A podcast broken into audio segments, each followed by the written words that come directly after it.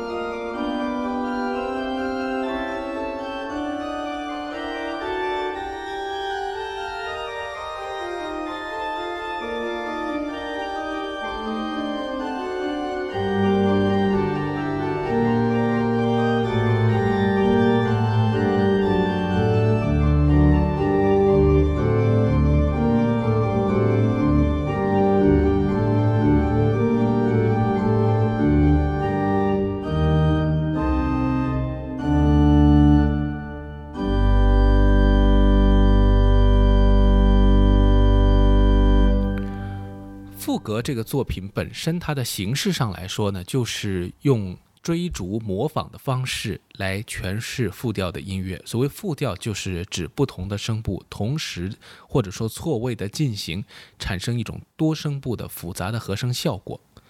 那么在这个作品当中，我们其实可以把它区分为四个声部在交织的进行，互相的模仿。每一次我们都会听到开头的那个单个的旋律不断的叠加出现，在叠加的过程当中，也不是简单的以一种所谓轮唱的方式。当然，合唱里面的轮唱本身也是一种简单的复调创作。然而，当你听到这个后续的发展和新加入的这个主题的再现。同时的进行时空错位的时候，产生了非常美妙的审美的奇观。那么这种奇观当然和巴赫的信仰有关系，但同时呢，也表明了人类的这种思维的复杂性可以到达的一个非常高度的极限。那在这个作品当中，我们听到每一次声部的进入，即便都是以几乎相等的音量强度来进行的，同样有一种。逐层推进的感觉，这是巴赫非常了不起的一个创举。我们的记忆，即便是在每一次的机械重复当中，也都会产生新的情感的冲击。所以，这是为什么当我们遇到一些不断重复的事情的时候，呃，会有一种波动在内心当中涌起，而并非是每一次见到同样的花朵或者说是食物，我们都会有相同的反应，更不要说是复杂的人事了。在这部作品当中，也诞生了很多的能量，传递到了不同的时代，不同的人会有各种各样的体味和想法。或许在巴赫的时代，人们认为这只是呃奇技淫巧，并不足为道。但是当代的很多人又可以把巴赫的作品重新拿出来，再度审视，发现其中的奥妙。这不能不说是巴赫他自己可能也难以察觉全然的一种智慧。在巴赫的身后，也有人改编这部作品，其中由指挥家斯托科夫斯基改编的乐队版本，将我前面讲的这种层层递进的关系，通过交响乐团丰富的音响效果表达了出来，因此呢，也成为一个非常有现代感，同时呢，兼具巴赫神形的这一个作品的呃一个版本。在这个版本当中，通过交响乐不同的乐器的音色、音量的。还有气势上的这个营造，让巴赫的这部作品从一个平稳的多声部的交织，变成了一个逐渐扩大的、不断推向高潮的一首交响乐的小品。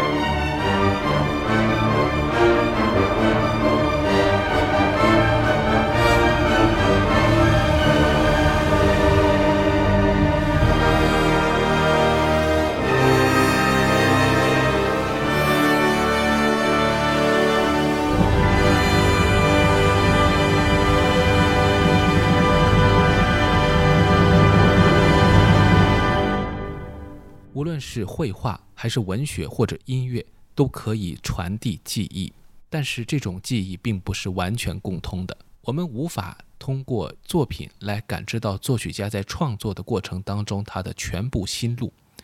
这也是巴赫留给我们身后的一个谜：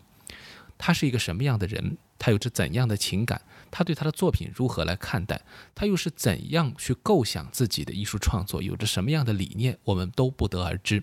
只是看到了他上千首的作品当中所留下来的这样的一个非常宏伟的、充满理想化色彩以及强烈信仰的这样一种作品的构架。也可以这么说，无论是怎样高明的后人，当我们在再度演绎巴赫的作品的时候，只能说我们在表达自己。我们很难说表达出巴赫的什么样的思想情感，而人们体验到的又是另外一回事。艺术创作都是如此。今天节目当中特别要给大家推荐的，当然就是巴赫的《恰空》这个作品呢。原先是为小提琴而做的，在小提琴这一件独奏的。没有任何的陪伴的情况之下，所营造出来的复杂深刻的思想情感，以及他使用的高超的演奏技巧，不仅在当时，在当下依然产生着非常重要的深远的意义。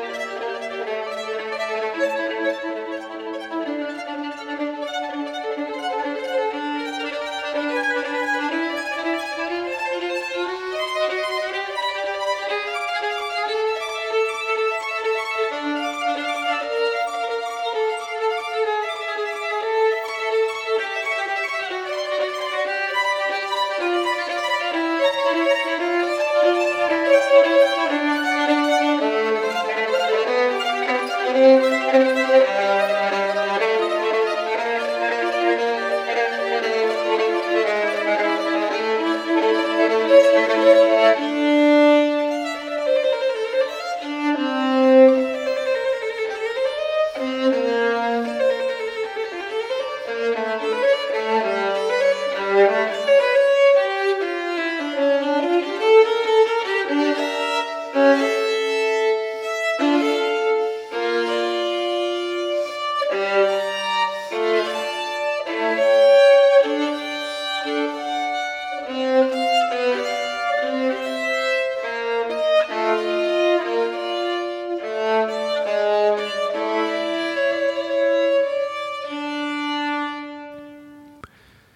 段片段呢，也是我纠结了很久选择出来的。那么，希望给大家展现一个侧面，因为这个作品有很多的小提琴家给过非常多的回答，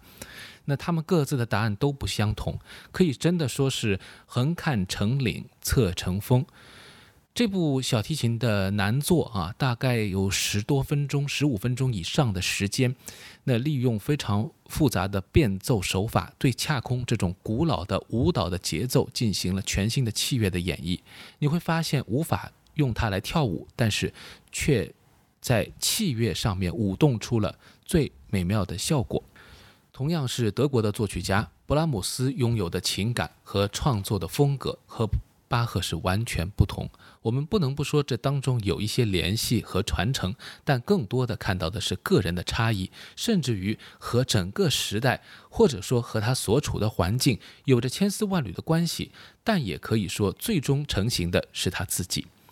在勃拉姆斯的作品当中呢，我们很难看到巴赫的影子，但勃拉姆斯对巴赫的恰空也是赞赏有加。他认为这部作品当中所表达出来的深刻情感和复杂的思维是难以用言语去传达的，而这种所有的技巧的高难度都只是通过一件小小的乐器——小提琴来表现出来。他很难想象，如果说自己写作或者说构想这部作品，会产生如何的一种内心的一种挣扎。他自己都会说：“如果要是我写这个作品，一定会发疯。”但是布拉姆斯非常希望能够去再现，或者说把巴赫的那部分记忆移植到自己的身上来，那种情感、那种炽热、那种头脑爆炸的感觉。因此呢，他就尝试重新改编卡空，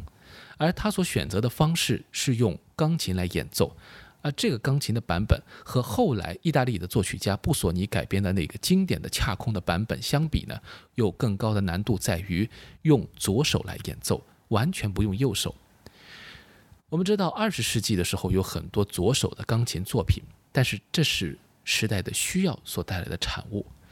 而今天我们听到勃拉姆斯这个作品，他只是想用左手来模拟小提琴演奏恰空的那种高难度，希望用一只手。来演奏，用这样的一种自然的受限，来实现，好像一位钢琴演奏家也可以体会到小提琴家演奏巴赫的那种终极的痛苦而幸福的感觉。